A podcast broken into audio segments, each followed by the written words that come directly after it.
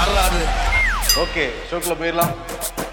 Welcome to the imperfect show பிரதமர் மோடி ஆட்சிக்கு வந்ததிலிருந்து ஊழல் ஒழிப்பை பத்தி பேசியிருக்காரு கருப்பு பணத்தை பத்தி பேசியிருக்காரு எதிர்க்கட்சிகளை பத்தி பேசியிருக்காரு நாங்க ஊழலாத ஆட்சி வழங்கணும்லாம் பேசியிருக்காரு. பாகிஸ்தானை பத்தி பேசியிருக்காரு அமெரிக்காவை பத்தி பேசியிருக்காரு. ஏன் ரஷ்ய அதிபருக்கு ஃபோன் போட்டு வந்து பேசியிருக்காரு.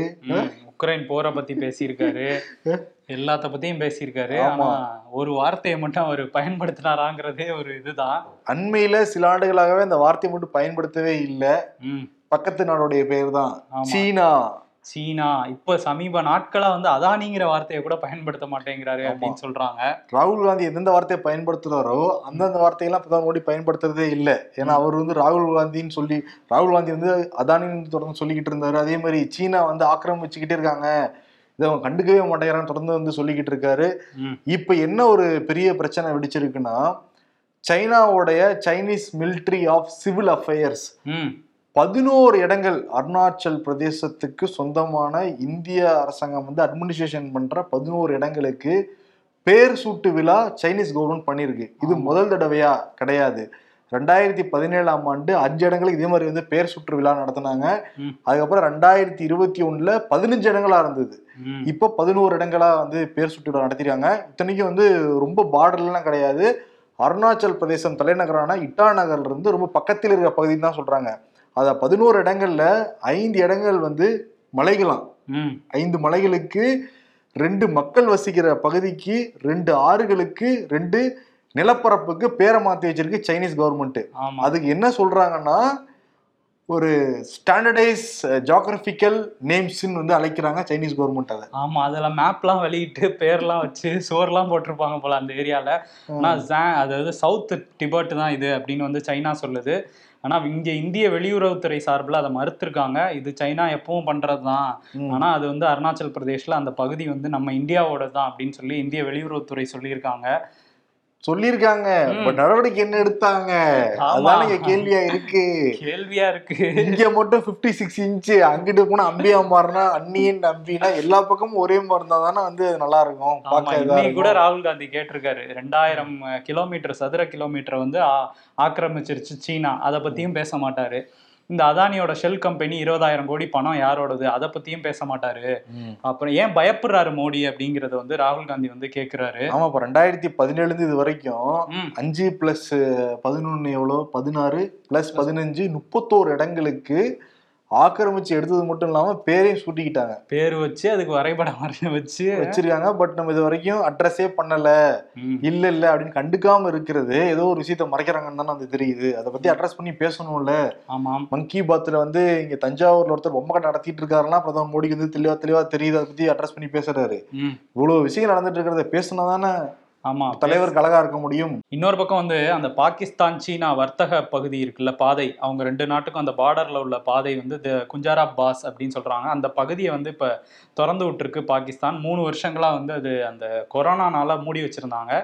இப்போ திறந்து விட்டுருக்காங்க. அது மட்டும் இல்லாமல் சீனா தானே உதவி பண்ணுறாங்க அவங்க என்ன கேட்டாலும் நாங்கள் பண்ண தயாராக இருக்கோங்கிற மாதிரி தான் பாகிஸ்தானோட மூடு இருக்கு. ஓகே. அங்கேயும் வந்து சீனா போகுது. ஆல்ரெடி இங்கே ஸ்ரீலங்காலையும் சீனாவோட ஆதிக்கம் இருக்கு. சுற்றி வளைக்கிற மாதிரி இருக்கு. இந்த பக்கம் அருணாச்சல் பிரதேஷுக்கும் போயிருக்காங்க. ஆமா மூணு வருஷமா மூடப்பட்ட பாதை சைனாக்கும் பாகிஸ்தானுக்கும் இப்ப திறக்கப்படுது. இன்னொரு பக்கம் வந்து அருணாச்சல் பிரதேசத்துல பேர் வச்சுக்கிட்டு இருக்காங்க.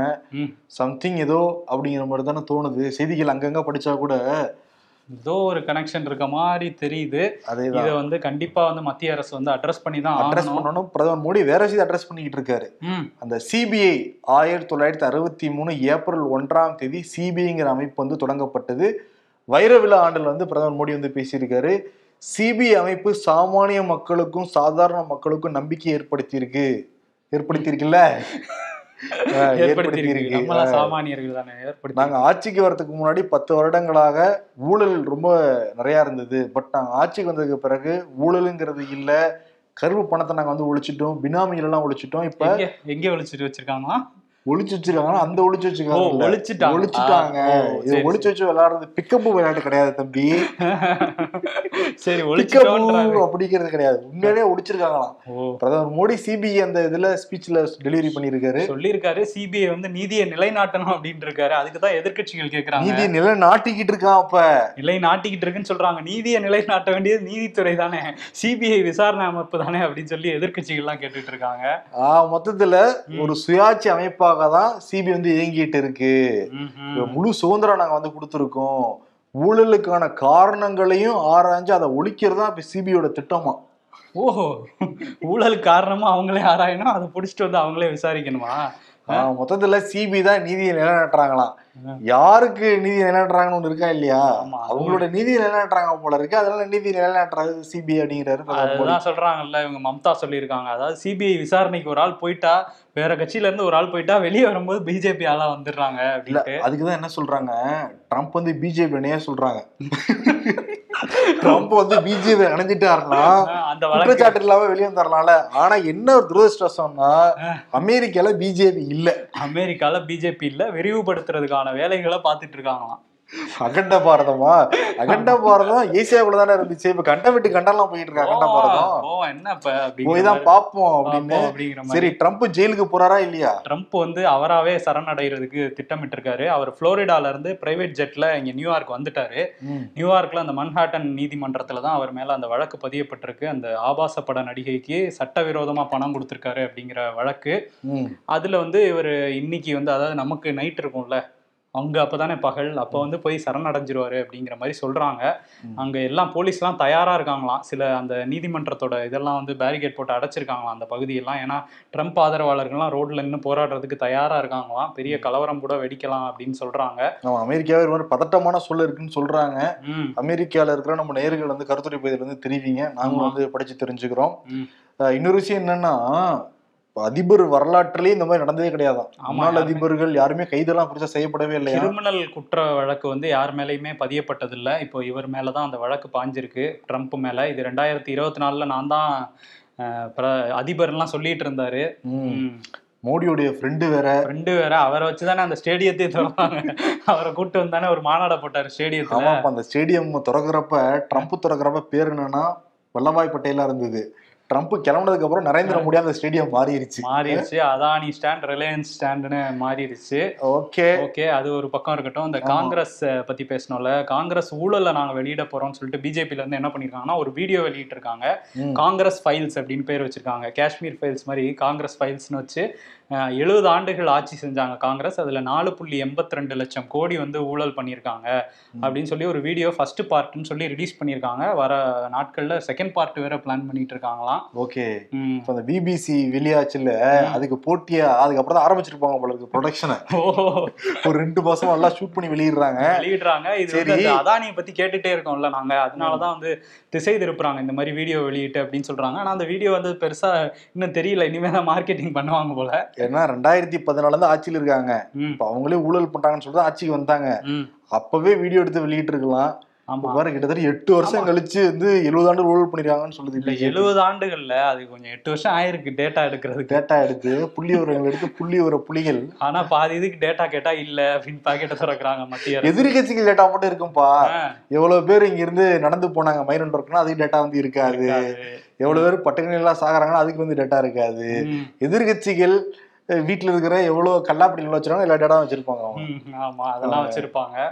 இன்னொரு பக்கம் என்னன்னா இந்த ட்ரம்ப்னு சொன்ன உடனே நான் மட்டும் அதிபரா இருந்திருந்தேன்னா இந்த போரே வந்துருக்காதுன்னு சொல்லிட்டு இருந்தாருல ரஷ்யாவுக்கும் உக்ரைனுக்கும். ஆமா ட்ரம்ப் சொல்லியிருந்தாரு. ட்ரம்ப் சொல்லியிருந்தாரு. இப்ப என்ன போர் முடியற தருவாயில இருக்கா? எப்படி இருக்கு? அந்த போர் வந்து அங்க பக்முத் அப்படிங்கிற ஒரு ரீஜன் இருக்கு. அந்த ரீஜனை வந்து ரஷ்யாவோட அந்த பிரைவேட் ஆர்மின்னு சொல்லப்படுற வேக்னர் குரூப்ஸ் வந்து நாங்க கைப்பற்றிட்டோம் அப்படின்னு சொல்லி அங்க ரஷ்யா கொடியெல்லாம் நட்டு போட்டோ வெளியிட்டிருக்காங்க. ஆனா உக்ரைன் வந்து இப்போ வரையும் அதை மறுத்துக்கிட்டு தான் இருக்காங்க.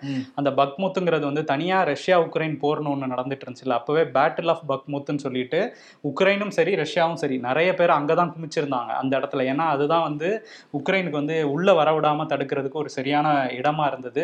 ரஷ்யா ஆர்மி வந்து உள்ள வராம இருக்கிறதுக்கு. இப்போ அந்த இடத்தை இழ இழந்துட்டா வந்து ஈஸியா வந்து கேப்சர் பண்ணிடுவாங்க உக்ரைனை அப்படின்னு சொல்றாங்க. ஆனா உக்ரைன் உக்ரைன் இப்போ வரையும் ஒத்துக்கல. நாங்க வந்து ஃபைட் பண்ணிட்டு தான் இருக்கோம். சும்மா சொல்றாங்க ரஷ்யா தரப்புல அப்படின்ட்டு. ஆமா அந்த இடம் போயிடுச்சுன்னா கிட்டத்தட்ட கேம் ஓவர் தான் சொல்றாங்க உக்ரைனுக்கு. பட் உக்ரைனுக்கு வந்து நிறைய சப்போர்ட் இருக்கிறதுனால தொடர்ந்து எதிர்த்து ரஷ்யா அடிச்சுட்டு தான் இருக்காங்க. இதனோட இன்னொரு ட்விஸ்ட் வேற நடந்திருக்கு. எதுக்காக இந்த ரஷ்யாவுக்கும் உக்ரைனுக்கும் போர் மூண்டுச்சுன்னா அந்த நேட்டோ நார்த் அட்லாண்டிக் ட்ரீட்டி ஆர்கனைசேஷன்ல நாங்க சேர போறோம்னு உக்ரைன் சொன்னதுனால தான் ரஷ்யா கோவப்பட்டு அதுல சேரக்கூடாதுன்னு சொல்லிட்டு சண்டை நடந்துகிட்டு இருக்கு. இப்ப ஃபின்லாண்டு ரஷ்யாவுக்கும் ஃபின்லாண்டுக்கும் அந்த எல்லை பகுதியே ஆயிரத்தி முந்நூறு கிலோமீட்டர். இப்ப ஃபின்லாந்து வந்து அதிகாரப்பூர்வமாவே நாப் முப்பத்தி ஓராவது நாடாக நேட்டோ அமைப்புல வந்து இணைஞ்சிருக்கு ஆமா இணையறதுக்கான எல்லா வேலைகளும் கிட்டத்தட்ட முடிஞ்சிருச்சுன்னு தான் சொல்றாங்க. வரும் நாட்கள்ல அதிகாரப்பூர்வமாவே அது ஆயிடும் அப்படின்னு சொல்றாங்க. ஆனா ரஷ்யா ஏற்கனவே எச்சரிச்சிருந்தாங்க. சேர்ந்தீங்கன்னா அவ்வளவுதான் பாத்தீங்களா உக்ரைனோட நிலைமை என்று. ஆனா பின்லாந்து அதெல்லாம் கண்டுக்கிற மாதிரி இல்ல. கண்டுக்கல. என்னன்னா அந்த நேட்டோ அமைப்போட தலைவரே சொல்லியிருக்காரு. உங்களுக்கான செக்யூரிட்டி உங்களுக்கான அந்த ஃபினான்ஸ் எல்லாமே நேட்டோ அமைப்பு பார்த்துக்கும். அதனால கவலைப்படாதப்பான்னு.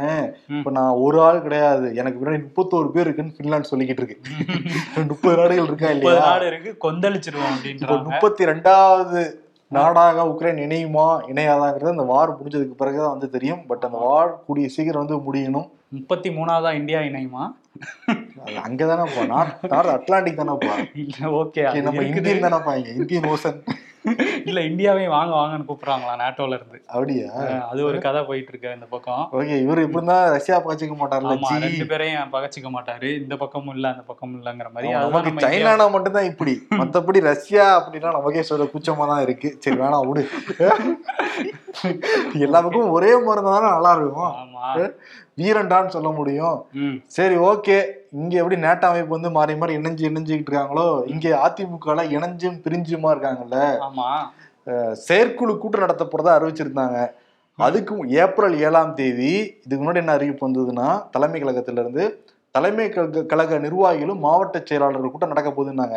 அப்புறம் அது இல்ல செயற்குழு கூட்டம் நடக்க போகுதுன்னாங்க. இன்னைக்கு பார்த்தா அதுவுமே இல்லை அப்படின்ட்டாங்க.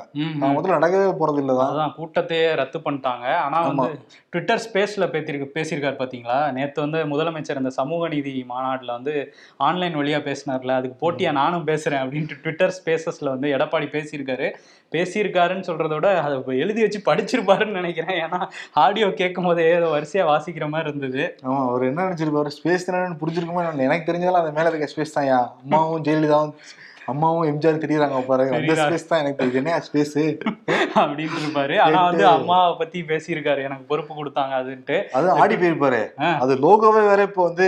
நாய் போட்டோ மாத்தி இருக்காரு எலன் மஸ்க் எலன் மஸ்க் விளையாடிட்டு இருக்காருல்ல அந்த இதை தூக்கிட்டு அந்த பறவையை தூக்கிட்டு நாயை மாத்தி விட்டாரு பறவைய. பறக்க விட்டுட்டாருப்பா. ஆமா அந்த கூண்டை விட்டு திறந்து விட்டுட்டு. ஆமா இப்ப என்னன்னா அந்த லோகோ மாத்தலாம் என்னமோ தெரியல. கிரிப்டோ கரன்சில அந்த டாஜி கைனோட ரேட் இன்க்ரீஸ் ஆகிட்டு இருக்கு. அப்படியா? அதுக்கு இதுக்கு எந்த சம்மந்தமும் இல்ல. பட் டாஜி கைனோட லோகோவும் அதுதான். ஓ அந்த டாக் தானா? டாக் தான். சரி நம்ம டாக் மேட்டர் வந்துட்டோம் பட் இதுக்குள்ள இங்க அதிமுக வருவோம். சரி அதிமுக வந்து எடப்பாடி பழனிசாமி பிரஸ் பேசியிருக்காரு. அமித்ஷா கிட்டையும் ஃபோன் பண்ணி வந்து பேசியிருக்காரு. அப்படியா? முப்பத்தொன்னாம் தேதி வந்து நான் அதிமுக கூட்டணியில தான் நம்ம இருக்கோம் அப்படின்னு சொன்னார்ல அமித்ஷா டெல்லியில. மீட்டிங்ல அதற்கு பிறகு நன்றி தெரிவிக்கும் வகையில் எடப்பாடி பழனிசாமி ஃபோன் பண்ணா ட்ரை பண்ணியிருக்காராம் லைன்ல பிடிக்கவே முடியலையா. பட் முன்னாள் நீதிபதியை ஒருத்தரை வச்சு அதே மாதிரி சேலத்துல இருக்கிற ஒரு தொழில் நீதிபதியை வச்சு பிரதமர் ஆபீஸுக்கு வந்து சொல்லி அதற்கு பிறகு அமித்ஷாவே லைன் வந்திருக்காரு எடப்பாடி ஓ அமித்ஷா வந்து முன்னாள் முதலமைச்சரால தொடர்பு கொள்ள முடியல. சேலத்துல உள்ள ஒரு தொழிலதிபர். ஓகே சொல்லுங்க. முன்னாள் நீதிபதி எல்லாம் சொல்றாங்க நிறைய. பேர் மூலியமா ட்ரை பண்ணுவாங்களா ஃபோன் பேசுறதுக்கு. ஓகே அப்புறம் அமித்ஷா லைன் வந்து எடப்பாடி பழனிசாமி கிட்ட இருந்து பல்வேறு விஷயங்கள் வந்து பேசினாராம். சரி நேர்ல பேசிக்கிட்டா கூட பக்கத்துல ஒரு டிரான்ஸ்லேட்டர் இருப்பாங்க. போன்ல இருப்பாங்கப்பா என்னப்பா நீ? ஸ்பீக்கர்ல போட்டு பேசிருப்பாங்களா சரி. நின்று எடப்பாடி பழனிசாமி வச்சு பாத்திர போறாரு அப்படின்ட்டு மரியாதை கொடுத்திருப்பாரு ம், என்ன வந்து சொன்னாருன்னா அமித்ஷா வந்து நீங்க கர்நாடக எலெக்ஷன்ல. நீங்க ரெண்டு மூணு தொகுதியில் நீங்கள் போட்டியிடணும் அப்படின்னு வற்புறுத்தினாராம். இவரும் வந்து போட்டியிடலாங்க ஒன்றும் பிரச்சனை இல்லைங்கன்னு சொல்லியிருக்காராம். இன்னொரு விஷயம் எலெக்ஷனுக்கான ஃபண்டும் நீங்க கொடுத்து உதவும் ஏன்னா நம்ம ஒரே கூட்டணியில் இருக்கோம்ல அப்படின்னு கேட்டிருக்காராம். அஹ் எவ்வளவு பேசப்பட்டிருக்குன்னா நூறு சி நூறு ஸ்வீட் பாக்ஸ்ங்கிறாங்கப்பா. நூறு ஸ்வீட் பாக்ஸ்னு சொல்லிட்டு நீ கொடுத்த அதே எக்ஸ்பிரஷன் எடப்பாடி கொடுத்துட்டு போறாங்க. இதெல்லாம் நம்ம புரட்ட முடியாதேப்பா அப்படின்னு. தொகுதிக்கு ரொம்ப ஓவரா இருக்கேங்க அப்படிங்கிற மாதிரி ஆமா. ஏன்னா இதுக்கு முன்னாடி அதிமுக ஜெயிச்சிருக்கான். ஜெயிச்சதுனால அங்க எல்லாம் தமிழர்களுடைய வாக்கு எல்லாமே இருக்குங்கிறதுனால ரெண்டு தொகுதி கொடுக்கலாங்கிறாங்க. எடப்பாடி பழனிசாமி அமித்ஷா கிட்ட கிட்டத்தட்ட எல்லாம் ஓகேன்னு சொல்லி முடிச்சிட்டாராம். அதற்கு பிறகு இதை வந்து முக்கியமான தலைவர்கிட்ட எடப்பாடி பழனிசாமி இதை பத்தி பேசியிருக்காரு. நான் அமித்ஷாட்ட பேசினேன் இந்த மாதிரி சொல்லியிருக்கேன் நான். இங்க இருந்தவங்களாம் அதுக்கு ஆப்போசிட்டா பேசினாங்களாம். நீங்க எப்படி நீங்க நம்ம கூட்டணி இருக்கோம்னு சொல்லிட்டு நம்ம ஒத்துக்கலாம். தேர்தல் நடக்கிறப்ப நம்ம சொல்லியிருக்கலாம்ல அதே மாதிரி எதுக்கு நம்ம கர்நாடகாலாம் போய் நிக்கணும்? எதுக்கு இவ்வளவு நம்ம பணம் செலவு பண்ணணும் பிஜேபிக்கு நம்ம கிட்ட இருந்து பணத்தெல்லாம் வாங்கிட்டு கடைசியில நம்மளே இல்லாம பண்ணிடுவாங்கலாம் சொல்லியிருக்காங்க. பட் எடப்பாடி பழனிசாமி தான் வச்சிருக்காரு. ஏன்னா நம்ம வந்து அந்த பொதுச் செயலாளர் அந்த அதிமுக நம்ம கண்ட்ரோல்ல வர்றதுல பாதி கிணறு தான் தாண்டி இருக்கும். இப்போ தேர்தல் ஆணையம் வந்து நான் ஏத்துக்கிட்டா மட்டும்தான் இன்னும் பல்வேறு சிக்கல்லாம் நமக்கு இருக்கு. இதுக்கு டெல்லியோடைய ஆசீர்வாதம் நமக்கு முக்கியம். ஆசீர்வாதத்தை நம்ம முழுசா வாங்குவோம். அதுக்கப்புறம் அரசியல் ஆட்டம் ஆடலாம் அப்படிங்கிற மாதிரி இந்த சொல்லியிருக்காராம்.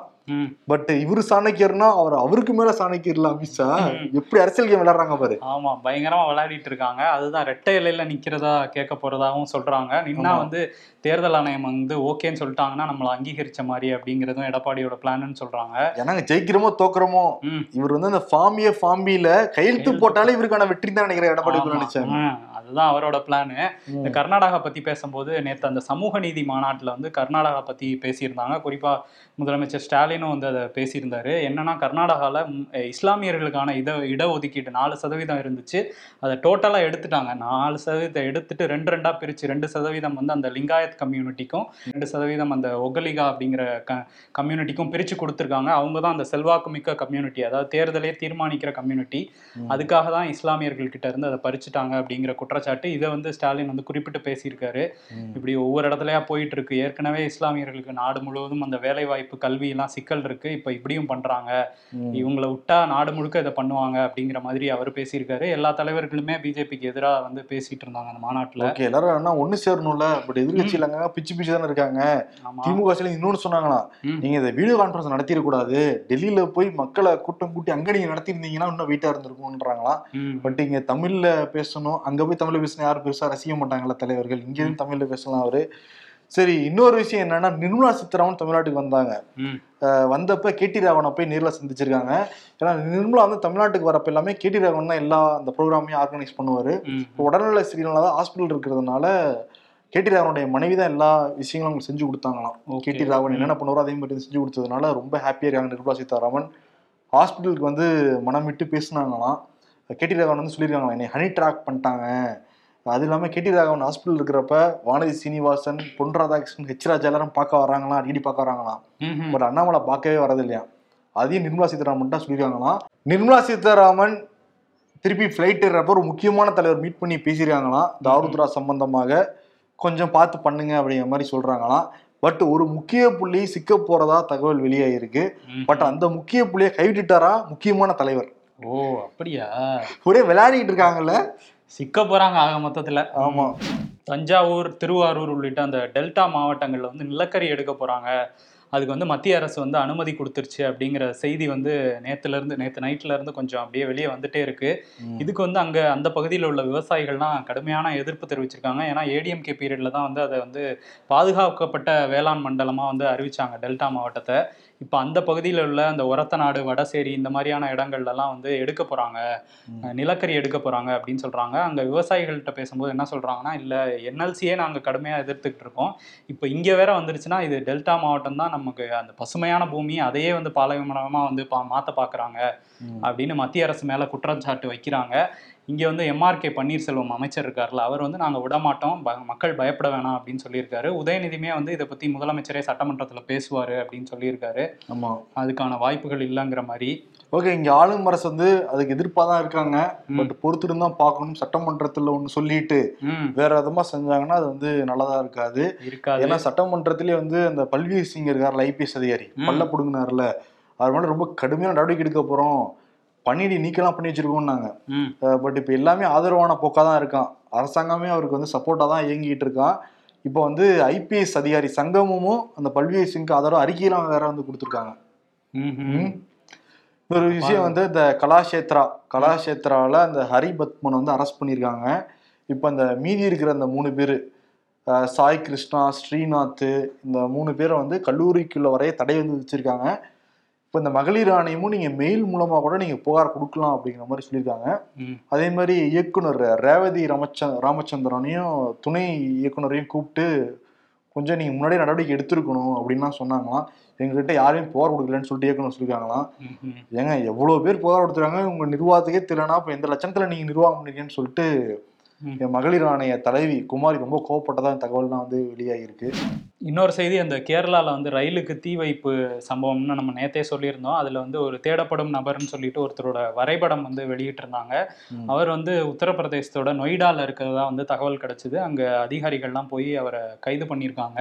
இன்னொரு பக்கம் அதுல என்ஐஏ விசாரிச்சுட்டு இருக்காங்க. ஏன்னா அது ஒரு சதி செயலா இருக்குமோ அதுல வேற ஏதாவது இருக்குமோ அப்படிங்கிறதுனால வந்து அவங்களும் விசாரிக்கிறாங்க. நிச்சயம் ஒரு பெரிய சைக்கோவா தான் அவன் இருக்க முடியும். ஏன்னா. குழந்தைலாம் இறந்து போயிடுச்சு. சம்மந்தமே இல்லாம எல்லாம் பயணப்பட்டு இருக்கப்ப திடீர்னு வந்து பெட்ரோல்லாம் பெட்ரோல். வீசி எரிச்சாங்கன்னா பதவியப்பா தானே இருக்கும். ஆமா கேட்கும் போதே ஒரு பயமா தான் இருக்குது. ஆமா. இன்னொரு விஷயம் சென்னை வாசிகள் எல்லாம் பயப்படணும் இந்த கிரேட்டர் சென்னை இருக்காங்கல்ல கடந்த ரெண்டு மாசத்துல எட்டு கோடி ரூபா ஃபைன் போட்டிருக்காங்க. எதுக்கு? வாகன ஓட்டிகளுக்கு. Drink and drive. Drink and drive மட்டுமே எட்டு கோடி ரூபா வசூல் பண்ணியிருக்காங்க. எட்டு கோடியா சொச்சம். அதே மாதிரி டிராஃபிக் வயலேஷனுக்காக மூணு கோடி வசூல் பண்ணியிருக்காங்க. மொத்தம் பதினோரு கோடி கடந்த ரெண்டு மாசத்துல வசூல் செய்யப்பட்டிருக்கு. அதனால சென்னை வாசிகள் மட்டும் இல்ல ஒட்டுமொத்த தமிழ்நாடே வந்து இனிமேல் ரூல்ஸை கரெக்டா ஃபாலோ பண்ணுங்க. ஆமா. எல்லாமே கரெக்டா எடுத்துட்டு போங்க. கரெக்டா இருங்க. ஆமா அதே மாதிரி இங்கேயும் செக் பண்றவங்களும் வந்து இந்த இன்ஸ்ட்ருமெண்ட்டை ப்ராப்பரா வச்சுக்கணும் அவங்க. ஆமா அவங்க அதை நீங்களே செக் பண்ணிக்கோங்க. ஏன்னா ஏமாத்த வேலைகள்லாம் சில இடங்கள்ல நடந்திருக்கு. ஆமா.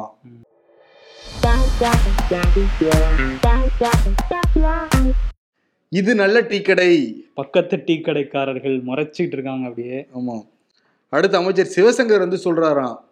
அரசாங்க பேருந்தும் அரசாங்கத்தோட தான் ரோடு அரசாங்கத்தோட தான் அதனால தனியாருங்கிற பேச்சுக்கு இடம் இல்லை அப்படிங்கிறாரு. உருட்டு உருட்டு உருட்டுக்கெல்லாம் உருட்டு அப்படின்றாங்க.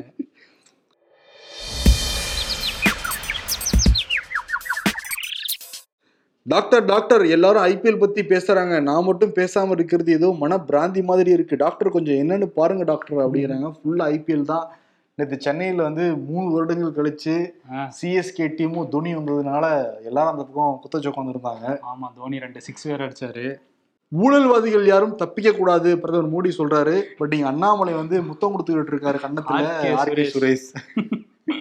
தலைவரே முத்தம் கொடுத்துட்டு இருக்காங்க இதோ வந்துட்டேன். பிரதமர் மோடிக்கு விருது கொடுத்துடலாம். ஒரு படத்துல வந்து இந்த சண்டைக்கும் போக கூடாதா மகனே சூதானமா இருந்துக்கணும் அப்படின்னு சொல்லுவார்ல. ஆமா இருக்கிற இடம் தெரியாம இருந்துட்டு போயிடணும் அப்படிம்பாரு. அதேதான் வந்து விருதா கொடுத்துடலாம். இருக்கிற இடம் சூதானமா இருக்கணும். இருக்கு சூதானமா இருக்கணும்னா இந்த மாதிரி வாழாட்டுறாங்கன்னா வாழை நறுக்கிறதா நம்ம சூதானத்தனமா இருக்கணும் அது. அது வேடிக்கை பார்த்துட்டு இருந்தோம்னா அது நல்லா இருக்காது. ஆமா பேர் வச்சவங்க நாளைக்கு அங்க ஒரு போர்டை வச்சு ஒரு வீடை கட்டி ஓடுதான் வச்சுட்டாங்களே அங்க. போர்டு வச்சு அதுக்கப்புறம் வீடு கட்டி பால் காய்ச்சி அங்க குடியேறிட போறாங்க. அதனால கவனமா இருந்துக்குங்க. அதேதான். பிரதமர் மோடி கிட்ட சொல்லிக்கிட்டு சூதானமா இருக்கணும் பாஸ். எங்களுக்கும் சொல்லிக்கிறோம். ஆமா. உங்களை நம்பிதான் நாங்க எல்லாம் இருக்கோம் இங்க. ஆமா. பாப்பார்ல? அப்பா இருப்பா என்னப்பா அவரு? தஞ்சாவூர்ல ஒருத்தர் பொம்மை கடையே நடத்திக்கிட்டு வச்சிருக்கிறதே கூட்டு பாராட்டுறாரு. சலூன் கடையில ஒருத்தர் புக் வச்சிருக்கிறதே பாராட்டுறாரு. இந்த ரேக்ல இந்த புக்கு நல்லா இருக்குல்ல அடிக்கிறாரு. ஆமா. நம்ம இவ்வளவு வருஷம் ஷோ பண்ணிட்டு இருக்கோம். தெரியாம யாருங்க எல்லாம் வாட்ச் பண்ணிட்டு தான் இருக்காங்க. கண்டிப்பா பாத்துருப்பாரு. சரி ஓகே அதனால சூதானமா இருக்கணும் பாஸ் அப்படிங்கிற விருது கொடுத்துட்டு விடைபெறுகிறோம். நன்றி நன்றி. வணக்கம்